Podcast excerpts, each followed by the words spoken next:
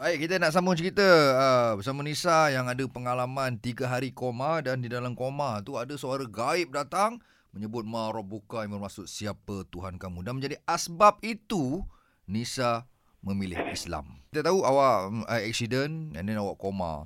So nurse tengok awak berpeluh-peluh menggigil waktu awak tak sedarkan diri. Betul? Ah, ya betul. Tapi di betul. dalam dunia koma Nisa tu sendiri, apa yang berlaku? Saya mendengar satu suara yang tak pernah saya dengar selama ni. Yang suara yang paling takut. Sampai sekarang pun saya takut kalau tengiang-ngiang benda suara dia. Okey. Suara tu kalah gun, guruh di langit ke halilintar semua kalah. Wow.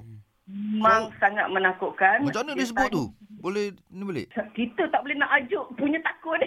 Okey, tak boleh bayang lah tu. Oh, tak boleh nak ajuk eh. Sampai dia kata, eh kuatlah dia kata, marabuka. Tapi kuat sangat. Hmm. Oh, memang tak boleh nak bayang dia punya kuat tu. Hmm.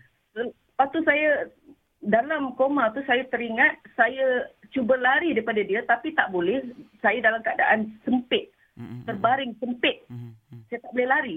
Hmm. Makin saya nak lari, makin dia tanya marah buka, marah buka. Tak dapat jawab. Dia libas saya dengan satu cemeti tau. Macam cemeti. hmm, hmm, hmm. Cemeti yang berapi.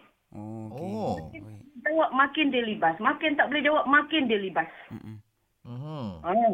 Tapi, tapi Dan- macam mana Nisa sendiri tahu marobuka tu apa maksud dia? Masa lepas bangun sedar pada koma tu apa tindakan Nisa sebenarnya? Tanya kat nurse tu yang duduk kat tengah lap peluh saya tu. Hmm. Dia kata, nurse boleh tak saya tanya?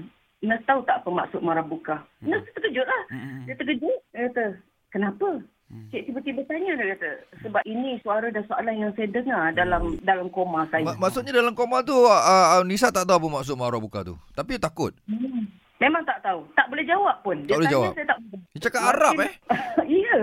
Dia tanya. Apa dia tak cakap bahasa Sarawak? Ya betul. Hmm. Hmm. Ya, dan dan saya selalu ingat perkataan tu kerana itulah satu-satunya soalan yang dia tanya dan ulang-ulang Hmm, hmm, hmm. sepanjang saya koma itulah yang paling saya ingat sampai bila tersedar pun saya tanya nurse Hmm. apa maksud marah buka dan nurse tu ceritalah apa benda kan ini soalan-soalan di alam barzah di dalam kubur Hmm. kata dia kan oh Islam dia akan tanya marah buka siapa Tuhan kamu Hmm. Masa tu baru tahu.